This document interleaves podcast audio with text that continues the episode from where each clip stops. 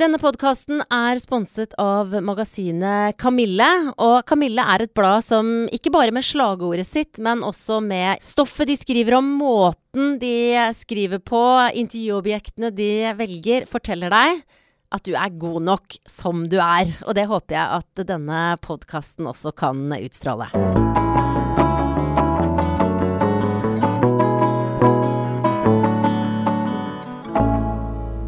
I et, ikke for å skryte, men stappfullt lokale med masse bra damer og fyrer det nå klart for podcasten Bra Damer.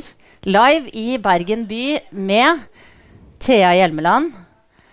Hei. Så hei, og vet du hva Thea? Det sånn, det har gått så bra med deg I det siste at på dette arrangementet så oppdaterte vi fra Bra Damer med Guri Solberg og Thea Hjelmeland til og kritikerroste Thea Hjelmeland. Ja. Hvordan trives du I kategorien kritikerrost? Ja, hva skal jeg si? Jeg har altså da gitt ut et album som har fått helt fantastisk gode anmeldelser. Og jeg har jobbet med det I 3 år. Og for min del så var det egentlig det at publikum skulle lytte på det. Sleppdato, det var nok. Det var overveldende nok I seg selv på et vis da.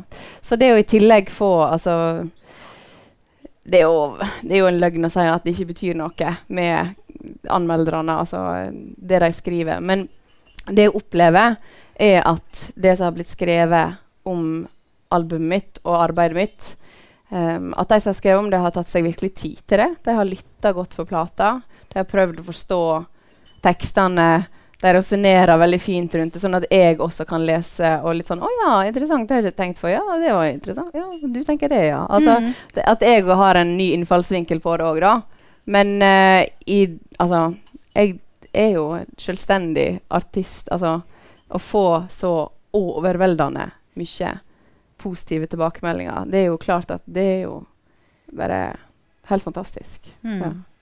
Du sier at de har virkelig tatt seg tid, og jeg har også lest ganske mange av de anmeldelsene som virkelig nærmest sånn analyser av det kunstverket eller den plata som du har levert nå etter mye hardt arbeid.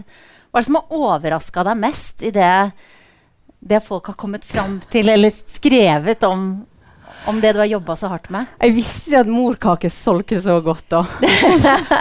Det var liksom... Og det har fått så mye oppmerksomhet. Jeg synes det kjempefascinerende. Og det som fascinerer meg mest at det kroppslige I tekstene mine har fått så enormt mye fokus når jeg I utgangspunktet har skrevet det som jeg valgte det som et tekstlandskap, mer som på en måte for å beskrive følelser, mer enn å beskrive nødvendigvis kroppen. Det fascinerer meg veldig at det bare... Så var det sånn overskrift. Ja, bensenplate. Det ikke akkurat det jeg har laget, men det føles litt sånn da, at det blir definert veldig sånn, her en kroppsplate.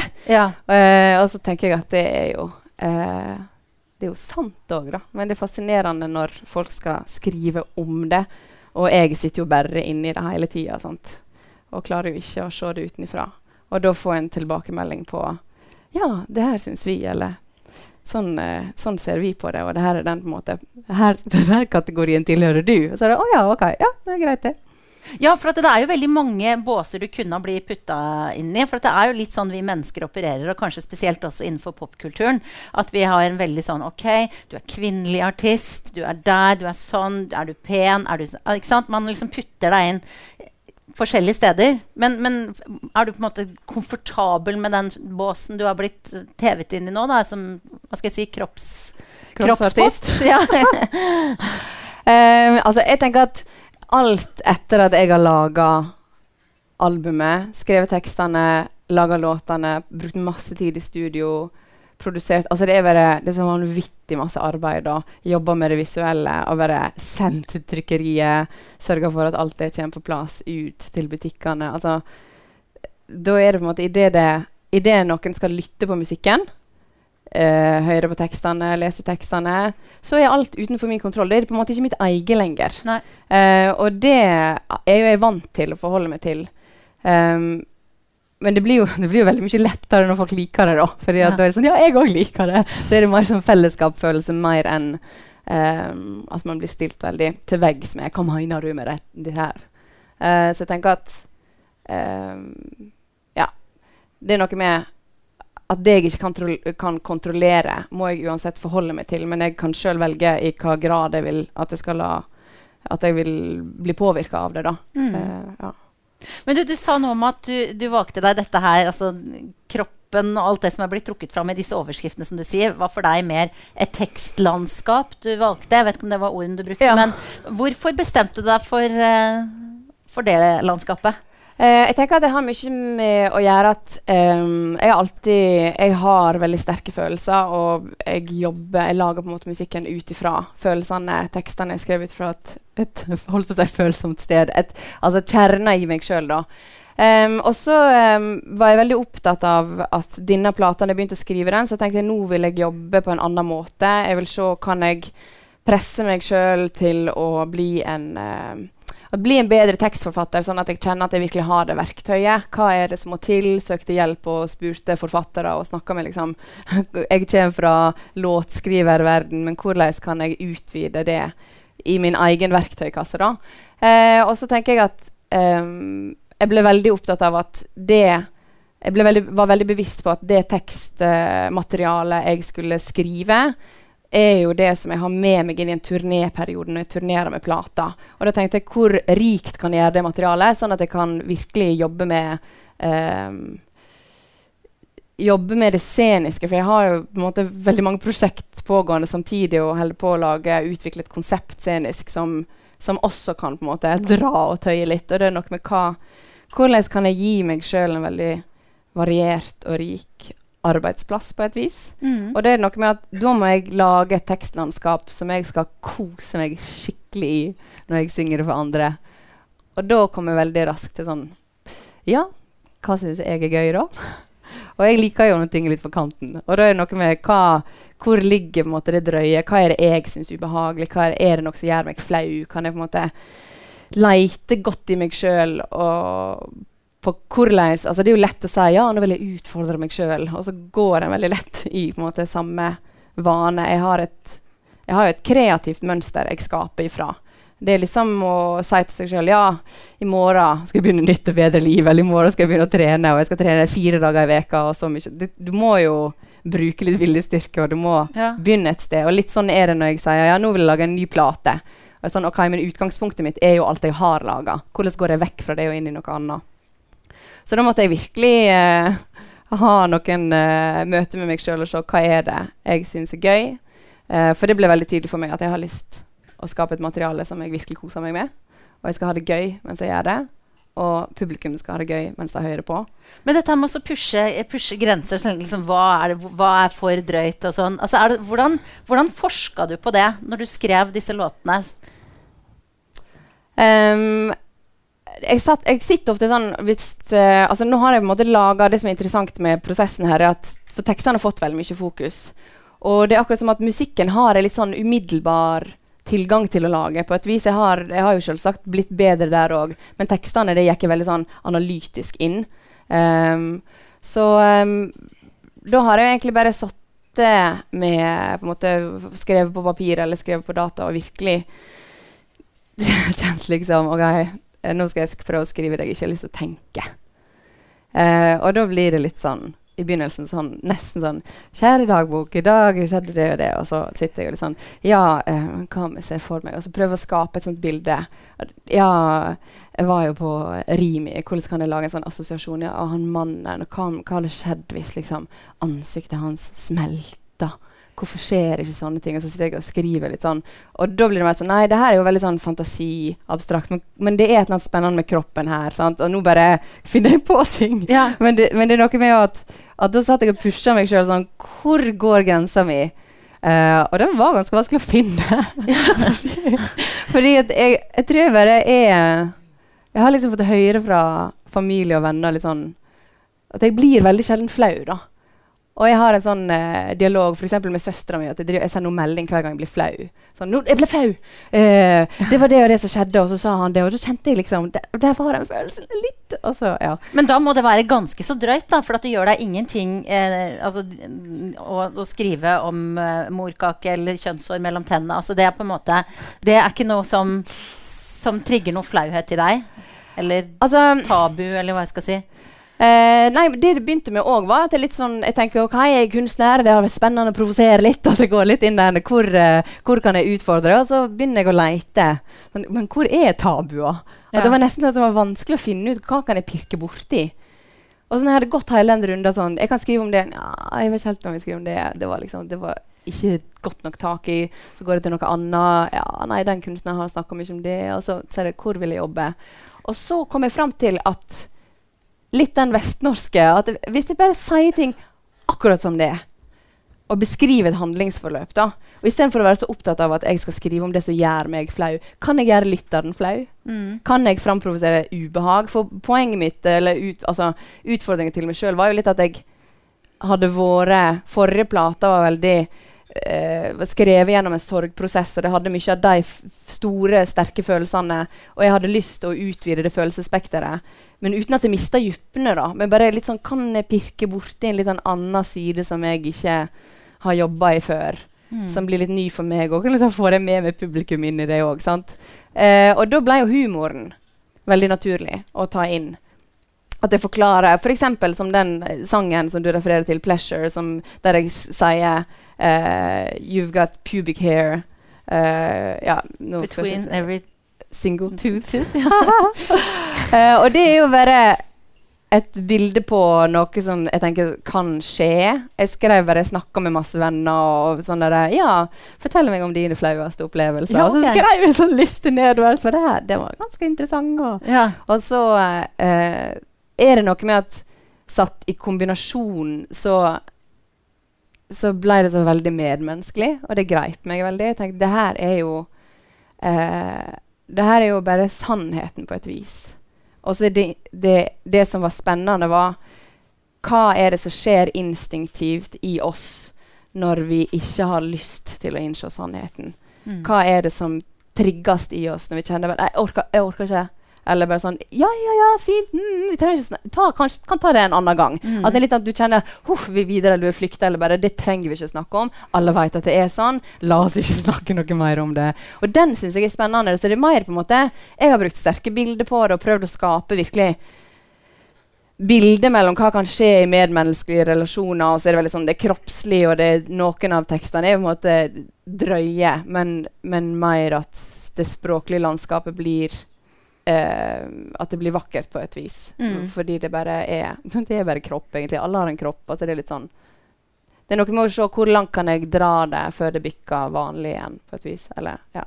Nå skal ikke hele denne samtalen handle om kropp, altså jeg bare er så fascinert av det, nettopp fordi at det er noe med at det har jo vært en diskusjon lenge, for eksempel om at det snakkes for lite om mensen, at bare man sier det selv i den vestlige verden, så er det veldig sånn provoserende for mange. Selv har jeg en alder av 42 år, fortsatt problemer med å gå på butikken og bare kjøpe bind. Jeg tar alltid med meg noe annet også, for å liksom dekke over, og så hvis det da blir sjokolade, nei, det var too obvious, men jeg tar en tredje ting, sånn. Men er det... Hvor i stor grad er det noe sånt som ligger bak? Det er et sånt ønske om å trekke de tabuene frem og bare snakke om det? Nei, altså, nå er det jo på en måte... Jeg tenker, er det 3 av låtene? Det plata er nesten 50 minutter. Og 3 av låtene er veldig kroppslige. Og det er 16 spor. Så det er litt sånn... Svarer nei. Det handler om veldig mye mer, men det er noe med at jeg ønsker med denne plata å se, for jeg jobber veldig helhetlig i alt det gjør, og alt det visuelle, og det jeg planlegger, og jeg tenker at det var viktig for meg å se hvordan kan jeg på en måte gå inn i det mer som en kunstner, og at publikum skjønner at jeg er kunstneren. Jeg også står her på vernissasje med et champagneglas og betrakter den plata som henger der på veggen, eller er her rundt i rommet. Og det er noe med... at når plata er ferdig, så er det en avstand. Hos meg, jeg er djupt inne i det, og så er det sånn, åja, nå er det ferdig, da forsvant det liksom, og da er ikke det, som jeg sa, i mitt eierskap lenger, og da er det noe med at intensjonen min er jo alltid at det skal At den intense følelsen jeg har, at jeg skal kunne klare å beskrive den på et vis. Og på denne plata så ble det veldig viktig for meg å se, kan jeg klare å beskrive det bedre med ord? For jeg kan fint beskrive det med å bare synge det, skrike det, spille det på instrument. Men hvordan kan jeg finne orda? Og jeg tenker at tematisk sett så skriver jeg bare om tema jeg synes er spennende, eller jeg mener bør belysast. Og det er jo på en måte masse snacks i plata, fra domestic violence til voldtekt. Altså, litt kjønnssykdommer. Ja, masse kjønnssykdommer og sånt. Så det er jo... Det er jo noe på en måte, å snakke om, men det, ja. Men det fascinerer meg, som sagt, at hva totalfokuset ble fra alle. Det var liksom... Men det er veldig interessant, for at jeg husker da jeg på en måte for alvor oppdaget deg, da sto, jeg husker ikke akkurat hvor det var, men jeg har et sånt bilde av at jeg sto liksom langt fremme ved scenekanten, og det var til og med bare på en lydprøve før en konsert, og da spilte du musikk fra din forrige plate, Solheim Plexus, og da husker jeg at da måtte jeg bare begynne å grine. Og om det da er, ikke sant, du nevner altså din historie som var forut for den plata, med at du gikk gjennom en stor sorgsprosess privat, eller om det var et eller annet med låta som traff meg, ikke sant, som gjorde at jeg måtte grine. Og det er sikkert mange som har lignende opplevelser, både med Thea sin musikk og andre, så nå har du jo laget et album som får meg til å, liksom, ikke sant, du vet jeg blir litt flau av noen av tekstene, og så ler jeg, for det er morsomt, og så bare, wow, som hun synger, men det er mye sånn glad-album da, i forhold. Men hvordan merker du det på sånne, altså sånn som lyttere som meg, som da kommer til deg og sikkert har sin personlige opplevelse av det? Ja, det har vært veldig spennende for meg å presentere albumet for publikum, fordi at jeg var veldig nysgjerrig på litt sånn. Synes det er litt skummelt og klar. Er det her noe som vil falle i smak på det samme publikummet? Klarer jeg å ta med meg det publikummet som jeg hadde veldig, veldig nære og gode og sterke opplevelser med i konsertsammenheng, og har fått enormt mange sånn nære betroelser. Altså, det var bare en kontakt som var helt fantastisk da. Og også ganske voldsom å skulle håndtere på et vis da, fordi jeg var kanskje ikke helt forberedt på det. Men så er det noe med at jeg kan gå fra et innhold som var sterkt, men som var det det var på et vis. Og kunstnerisk sett så vil jeg si, og så var det ferdig. Nå må jeg nullstille meg, begynne på nytt. Og da var jeg veldig spent på om jeg får det med meg, folk. Og der ligger det bare en god dose tillit. For å tenke at uavhengig av hva jeg skriver om, hva musikk jeg lager, så tenker jeg at i bunn og grunn så er jeg vokalist, og jeg er en formidler, jeg er en historieforteller. Og det vil komme i forskjellige former, og jeg som kunstner ønsker å ta forskjellige retninger inn, og for å utfordre meg selv, for å oppleve, altså for å passe på at jeg ikke stagnerer da. For det er noe med å hele tiden være skapende, og da tenker jeg at så lenge jeg er tru mot det, så lenge jeg er ærlig med meg selv, og så lenge uttrykket, altså at det jeg uttrykker kunstnerisk er ærlig, så vil man gjenkjenne det og søke etter det.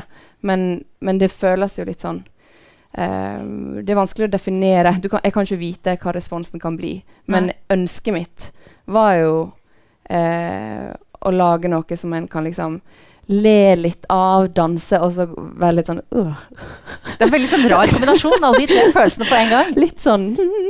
Men jeg skjønte at du inviterte venner hjem for å teste om det funket på dansegulvet. Ja. Jeg hadde venner i studio og sånt. Sånn, jeg laget en ny låt, og hør her. Dum, dum, dum, dum, dum, dum, dum. Kan du danse til det her? Og jeg bare, ja, det her kan danse til. Det her kan danse til. Og så prøvde jeg forskjellige låtene. Og det er jo liksom... Jeg er veldig god på sånn stovedans, så jeg kaller det. Sånn fridans for meg selv i stove. Og det er liksom utgangspunktet mitt for denne plata. Det skal litt til å få publikum til å danse med meg på den måten i en sal der man liksom blir litt sånn selvbevisst. Men tenker jeg, hvis folk kan danse sånn hjemme, så det kan jo være alt fra gynging til liksom gå helt rabiat i stova. Så tenker jeg, da er mye oppnådd. Mens de da eventuelt blir litt flaue. Det er jo nydelig. Ja, det kan ikke jeg styre, men ja. Men du, ikke sant, en ting, vi snakket om båser, om du er... sanger, kunstner, artist, popstjerne. Jeg oppfatter deg i stor grad som skuespiller også, og du har jo også jobbet og spilt på teater, både laget musikk og vært på scenen selv. Men når jeg hører plata di også, jeg vet ikke om det er noen her som har lagt merke til det samme når dere har hørt, at så akkurat som jeg ser karakterer der også, for du synger Først så det sånn nydelig, og så kommer det en litt sånn mørkere stemme, og så det akkurat som du synger som Janelle Monáe, men det akkurat som du nesten parodierer henne, skjønner du? Jeg ser for meg masse forskjellige karakterer. Mm. Hvor stor del av det noe du går inn I det med? Du skuespiller når du spiller inn plata di? Jeg tror det ble veldig fort klar over at jeg hadde egentlig laget et rollegalleri, så jeg tenker at analysen veldig det stemmer. Ja, takk! 10 poeng til meg! Neste spørsmål. Neida.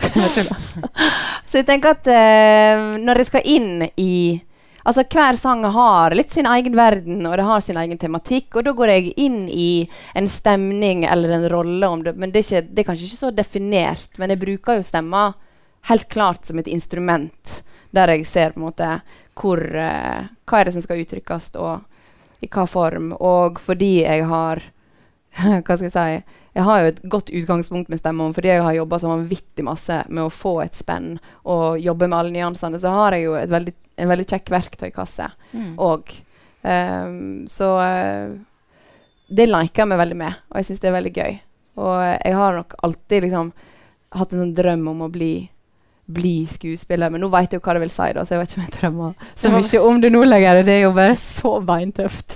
Herlighet, så det jobber. Ja. Men du står nå på det også? Ja, ja. Men nå liksom drømmen gått litt mer over på, sånn, kanskje jeg skulle vært jordmor. Ja. Det sant? Har du en sånn alternativ karriereplan?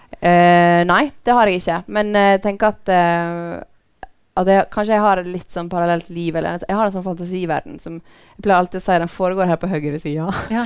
Det et eller annet som foregår her, det kan være sånn, tenk om jeg hadde vært jordmor.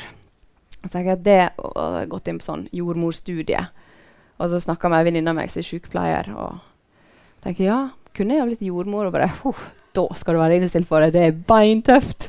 Og da den utdanningen og den type arbeidsforhold, så ja, det sant, jeg romantifiserer det.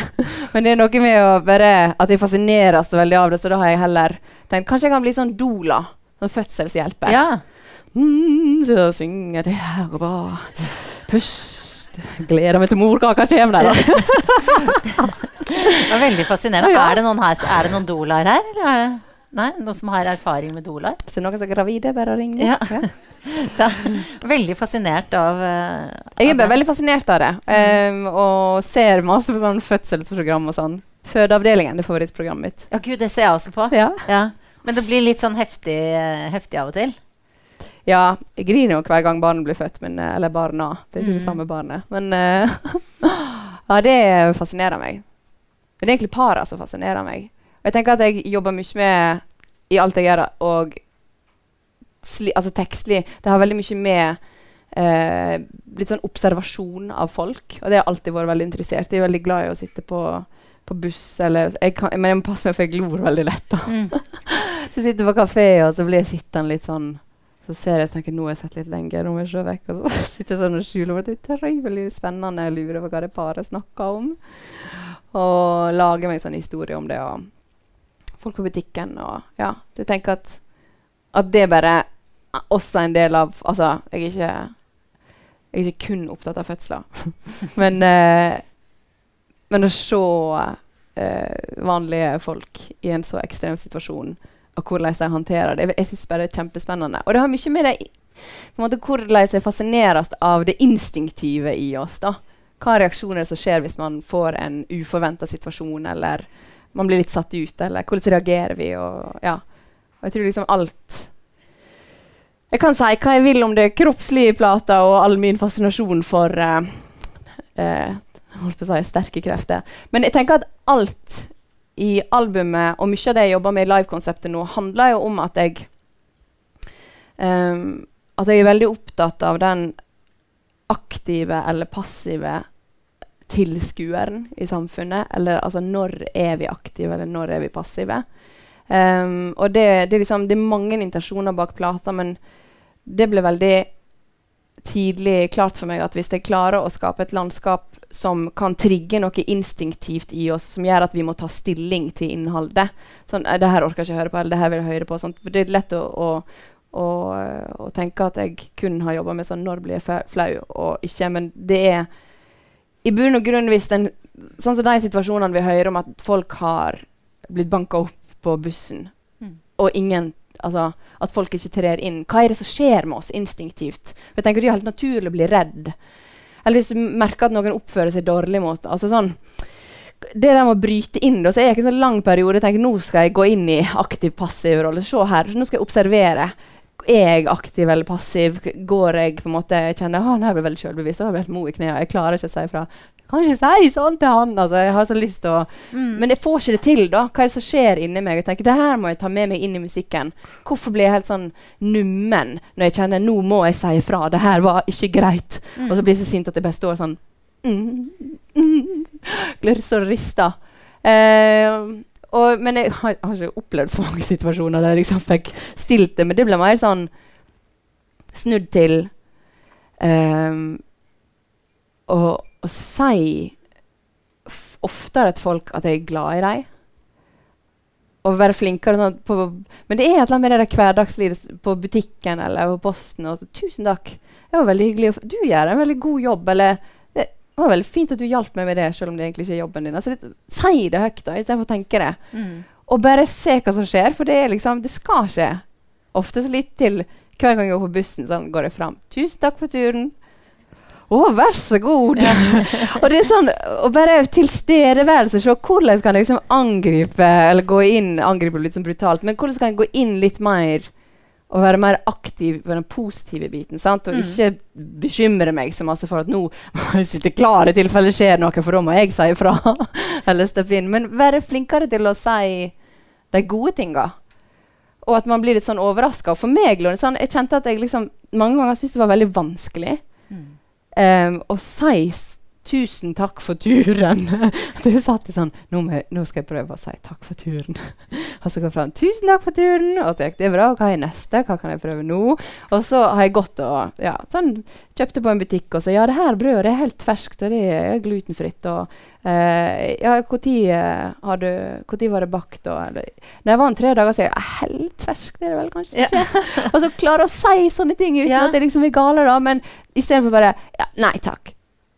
Det vil ikke jeg ha. Sånn at alt jeg går jo veldig sånn symbiotisk inn i plata, men jeg har bare så lyst til at det skal bety noe da. Og så vil jeg jo at jeg er jo superambisiøs, jeg vil jo at det skal være smart på en måte. Altså, en ting er, kan jeg si liksom, ja, jeg som kunstner, jeg har veldig masse følelser, og jeg har veldig lyst til at publikum skal føle masse. Det kan jeg jo også si. Men alt imellom arbeidet, og hva er det jeg skal føle, og hva fellesskap vil jeg skape.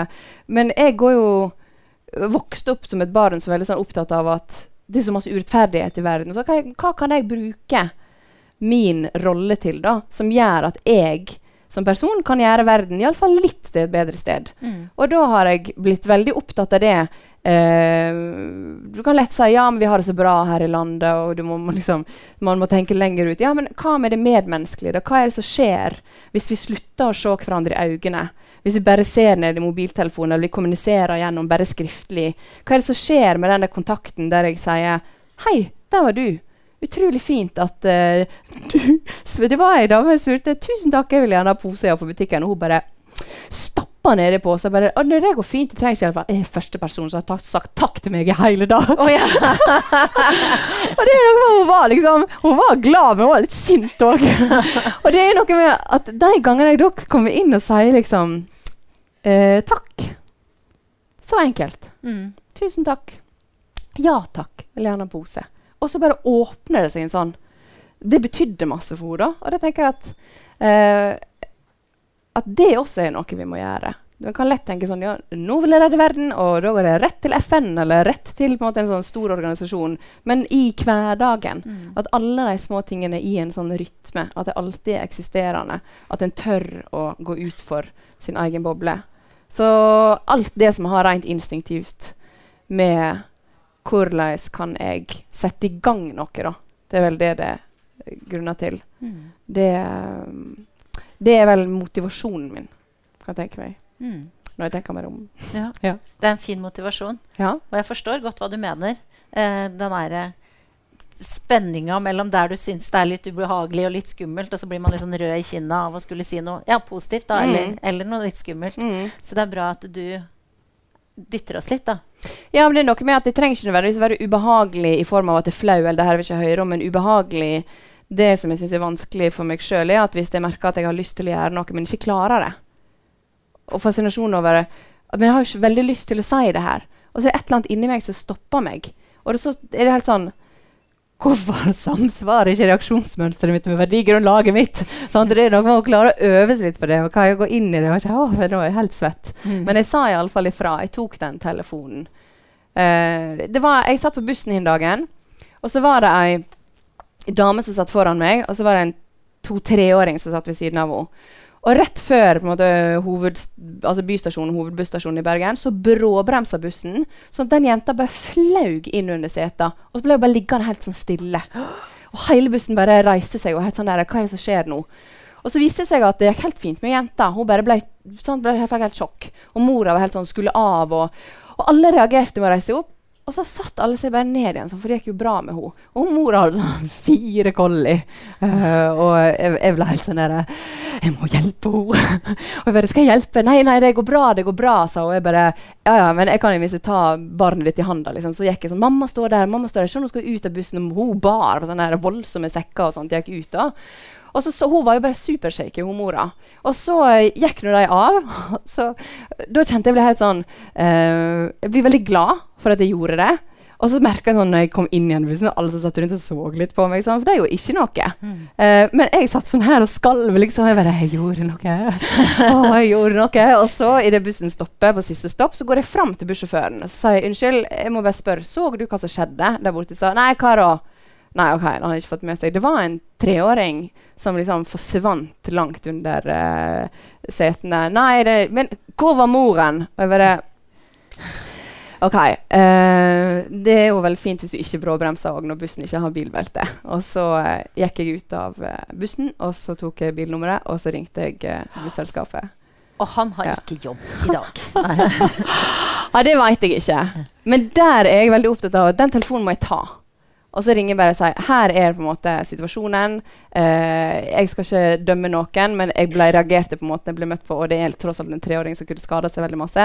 Og busselskapet sier, vi er veldig glad for at vi får sånne meldinger, for da kan vi pushe litt mer på, sånn at det blir belte i bussen. Sånn telefoner tar jeg. Men jeg måtte øve meg litt da. Ja. Bra! Ja. Du, i en verden som er veldig opptatt av liksom, det perfekte og det vakre, så slår du meg som en artist som tør å se litt sprø ut. Både på scenen og ja, da du vant Spillemann-pris, så hadde du et helt fantastisk antrekk. Jeg husker ikke helt hva du hadde på, men at du hadde matchende øyenbryn og kjole. Nei, du hadde helt lyse øyenbryn. Men du har hatt også matchende øyenbryn og kjole. Altså, du går mot det mer sprø, da, i mangel på bedre ord, enn den perfekte stylinga. Eller stygg, ja, ja. Nei, men på Spellemannprisen så hadde jeg asymmetrisk. Jeg hadde sminket meg asymmetrisk. Fordi at for jeg ble så utrolig. Altså, det er jo Spellemannprisen, det er jo musikkpris. Så veldig mye sånn rød løper, og ja, hvor har du kjøpt kjolen din? Det er bare, nei, nå skal du høre. Jeg har laget kjolen min selv. Og så så jeg veldig sånn, så ut som en gammel mann i ansiktet egentlig, og sminkøren ble så glad over det. Endelig er det noen som vet at vi har et fag! Ja. Og det var sånn, ja, jeg vil gjerne, hvis du kan få ansiktet mitt, så litt sånn, at jeg ser litt sånn ut sånn høyre siden, jeg er litt høyere enn den andre, sånn til det vridd, men, og at håret var helt sånn kvitt, og bare helt sånn kvite øyebryn. Og så, men hele poenget mitt var at jeg skulle spille på utdelingen. Jeg var nominert til pris, men jeg skulle spille, og jeg måtte kle meg i det antrekket som passet til hvordan jeg synes at sangen best ble presentert på TV. Det var bare det jeg gjorde. Men fordi jeg også gikk forbi rødløper, så ble det litt sånn, da er det jo litt annen lyssetting og sånt, da, så jeg så jo utrolig fin ut. Men det er jo veldig stilig. Altså, jeg følger jo deg sikkert flere her som gjør på Instagram og sånn, og da kan man se deg stå kylig i heisen, eller du har en litt sånn mannlig karakter som røyker tamponger og ligner mistenkelig på Donald Trump med litt sånn bakovergredd hår. Du liksom søker mot det litt sånn, ja, stygge da. Ja. Hvor kommer det fra? Nei, jeg er litt stygg innvendig. Nei, jeg tror det bare handler om at jeg leker. Ja. Det er ikke så veldig mye mer enn det. jeg på en måte skal jeg se det utenifra, så kan jeg sikkert se, oi, her prøver jeg kanskje på å gjøre noe som står i kontrast. Men jeg tenker, for min del handler det bare om hva er gøy.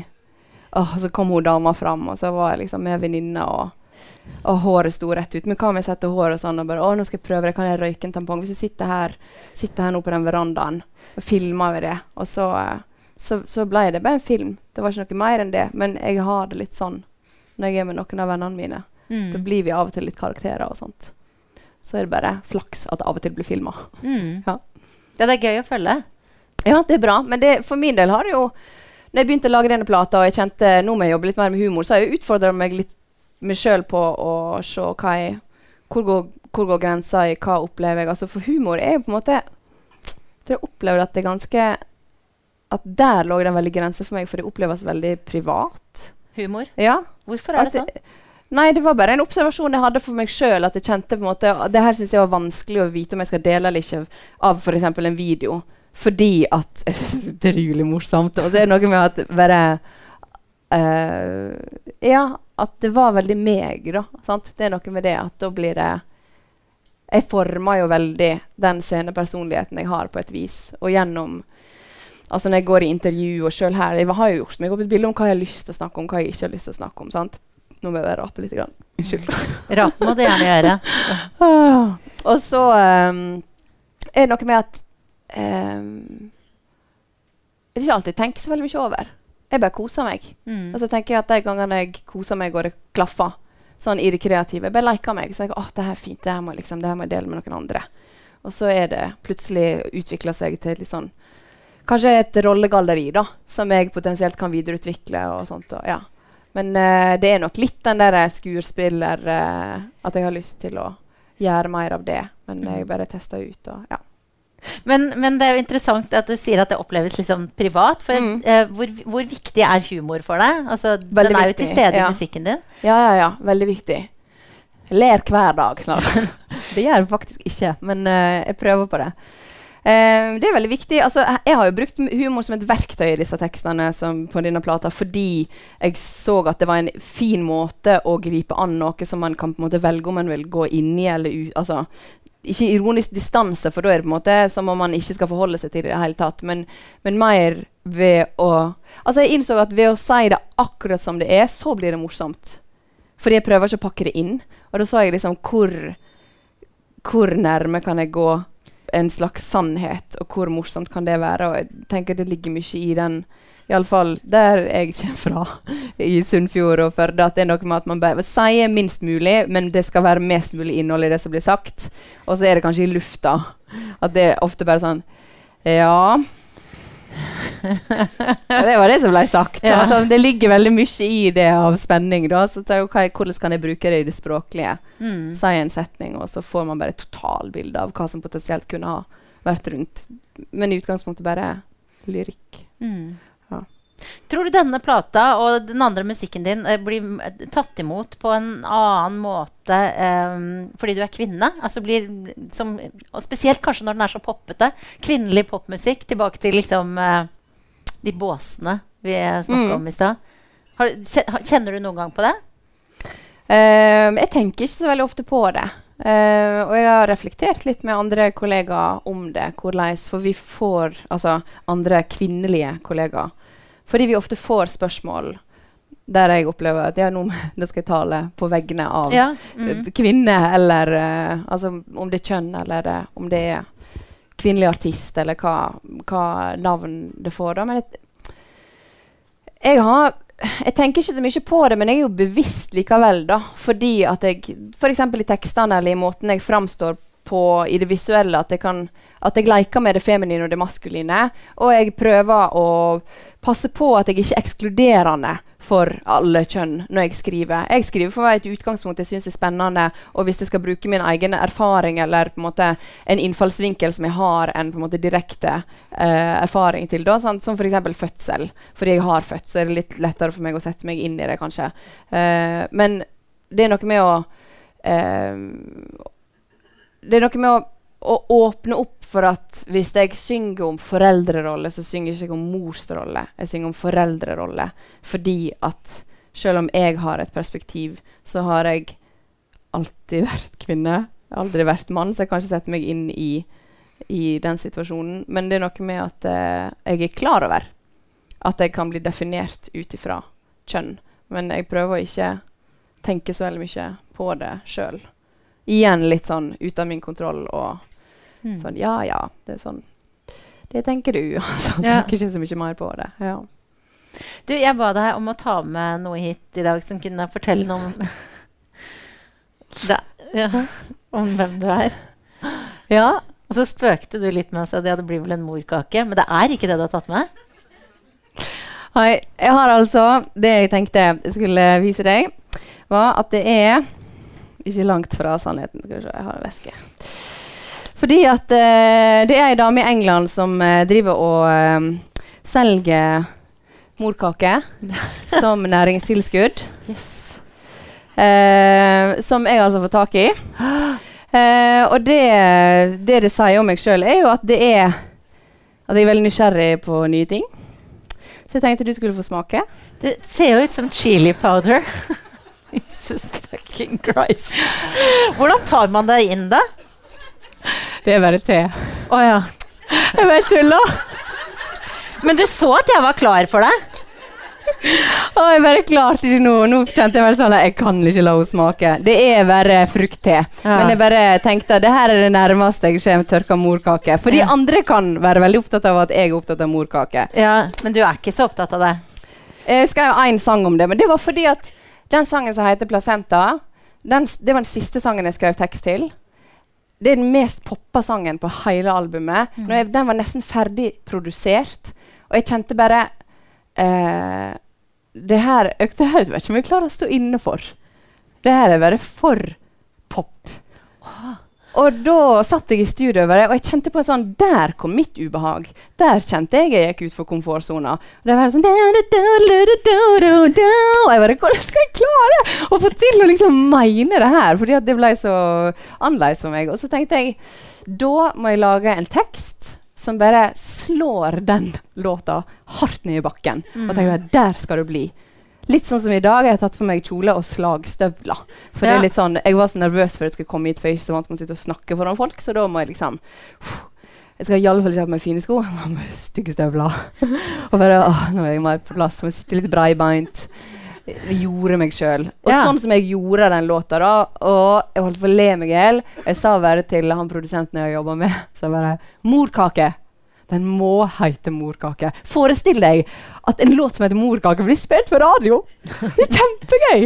Og det bare, ok, jeg lager en fødselshistorie eller noe sånt da. Og så gikk jeg hjem og så skrev jeg den ganske raskt da, for det var veldig sånn, det her blir bra. Morkakesang.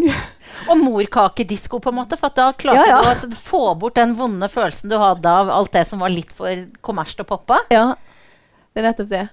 Da kunne jeg stå for det. Ja. Fantastisk. Og det jeg har med som på en måte representerer meg, er litt mer kjedelig. Det var derfor jeg måtte ha litt sånn spennende innspill. Ja, det. Og litt sånn kreativt. Jeg har ledd masse hjemme. Da fant sånn der, hva ligger nå på tørka morkake i mitt kjøkken? Her er bare masse notatbøker. Og jeg har, disse her var gamle, så jeg ikke skal begynne å... Ja, her er litt dagbok. Og så er det tekstideer. Og så er det masse ting jeg har klippet inn.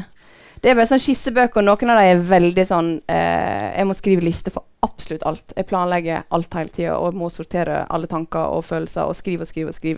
Så jeg har bare helt vanvittig mange sånne bøker da. Så det, og det må jeg alltid ha med meg, og når jeg kommer på, så jeg blir inspirert av en mann på Rimi, sant? Så må jeg jo, today I saw this man. Hva skriver du ned da? Scener på en måte? Grønn skjorte, stort hode. Her står det for eksempel, jeg har behov for å være for meg selv nå. Jeg tror ikke jeg leser mer av det. Og så står det, elektriker 80 000. Sånn står det her. Og så står det, holes like tongues. Når jeg lager langs, er jeg ikke sikker. Det er vanskelig å forstå. Jeg har vært veldig inspirert når jeg skriver det, for det er sånn der... Og så står det... Absorb. Ja. Og så tror ikke jeg skal lese mer, for det var i alle fall ikke sensurert materiale. En slags blanding av altså elektriker, altså disse helt sånn vanlige, hverdagslige ting. Elektriker 80 000. Ja. Hvor kan der det? Har du en tekst. Ja, ja, det er på gang. Det er neste plate. Tid for hjem og Thea. Ja. Men du, altså, apropos neste plate, er det sånn, nå er du i gang og turnerer, har flere konserter foran deg, men er det sånn at du nå tenker liksom, hvor du skal reise videre? Til du hele tiden skal pushe deg til nye steder? Nei, nå prøver jeg å være litt her og nå. Jeg må øve på det. Det er noe med at jeg har noen litt sånn guts på at jeg sier liksom, ok, da var det gjort, da er neste ting. Og så skal jeg videre og skal videre og ha en sånn lang liste av ting jeg skal, ikke rekke, men som jeg vil videre til da. Og nå har jeg gitt ut plate. Det har gått veldig bra. Og da er jeg litt sånn, flott, det er bra. Ok, hva er det neste? At jeg må liksom virkelig stoppe opp og si, det gikk veldig bra. Du har jobbet 3 år. Prøv å ta det innover, for kroppen er så sliten, sant? Det er noe man går inn i plateslepp og jobber så vanvittig intenst. Og bare ha litt sånn god snakk med meg selv. Prøv nå å nyte det. I det minste liksom, en times tid. Bare sitte og kjenne litt på det. Drikk en kopp kaffe og bare, jeg klarte det. Jeg klarte det. Og litt sånn for meg selv, det er en sånn overlevelsesfølelse. Jeg klarte å gi ut den plata. For 1 år så virker det helt sånn. Det virker så utrolig langt fremme da. Og det er bare på en måte jeg og de jeg har jobbet med som vet hva prosesser som har vært og hvor utfordrende jeg har hatt det med meg selv i møte med det å ville bryte vane, sant? Og endre innhold i arbeidet mitt. Men jeg jobber med, nå har vi hatt 3 konserter som har gått veldig bra i Bergen, Oslo og Førde. Og så skal vi spille i Stavanger og Trondheim i slutten av november. Så nå er det litt sånn opphold før de konsertene setter i gang. Og med det så jobber jeg med å prøve å utfordre det formatet også da, og se hvordan kan jeg møte publikum på en annen måte, hvordan kan jeg i en fysisk tilstedeværelse snu litt om på rommet. Altså, jeg er veldig på jobb der og har et konsept der som har en ganske sånn lang utviklingsplan, sånn fase 1, fase 2, fase 3, og så. Så for deg er ikke en konsert en konsert? Jeg vil veldig gjerne at det skal være meg da, og det handler igjen om det med aktiv, passiv tilskuer, at jeg vil at publikum skal at publikum er bevisst på sin rolle, fordi at en konsertopplevelse er 50% publikum. Altså, jeg kan stå og gi alt jeg vil på en scene, men hvis det blir mottatt av en litt sånn en vegg på et vis, så når ikke det frem uansett, sant? Og det er noe med at at jeg har lyst til å ta vekk den fysiske avstanden mellom publikum og artist. Fordi da blir det en slags illusjon om at jeg vet ikke at jeg er noe annet. Jeg er jo bare helt vanlig menneske, men jeg har en litt spesiell jobb. Og jeg står jo og jobber, og det er på en måte det er den kommunikasjonen jeg synes er spennende da, i møte med publikum. Så det får jeg kjørt meg litt på konsertene. Publikum også. Og så, ja, så er det bare utvikling av det, og det kommer i låta, og sikkert noe filmatisk etter hvert, altså det er litt sånn. Jeg må bare passe på å ta det litt etter litt, og ikke, selv om jeg vil gjøre alt på en gang, så har jeg skjønt at det er ikke nødvendig. Fordi publikum trenger også litt tid på å lytte på det, heldigvis.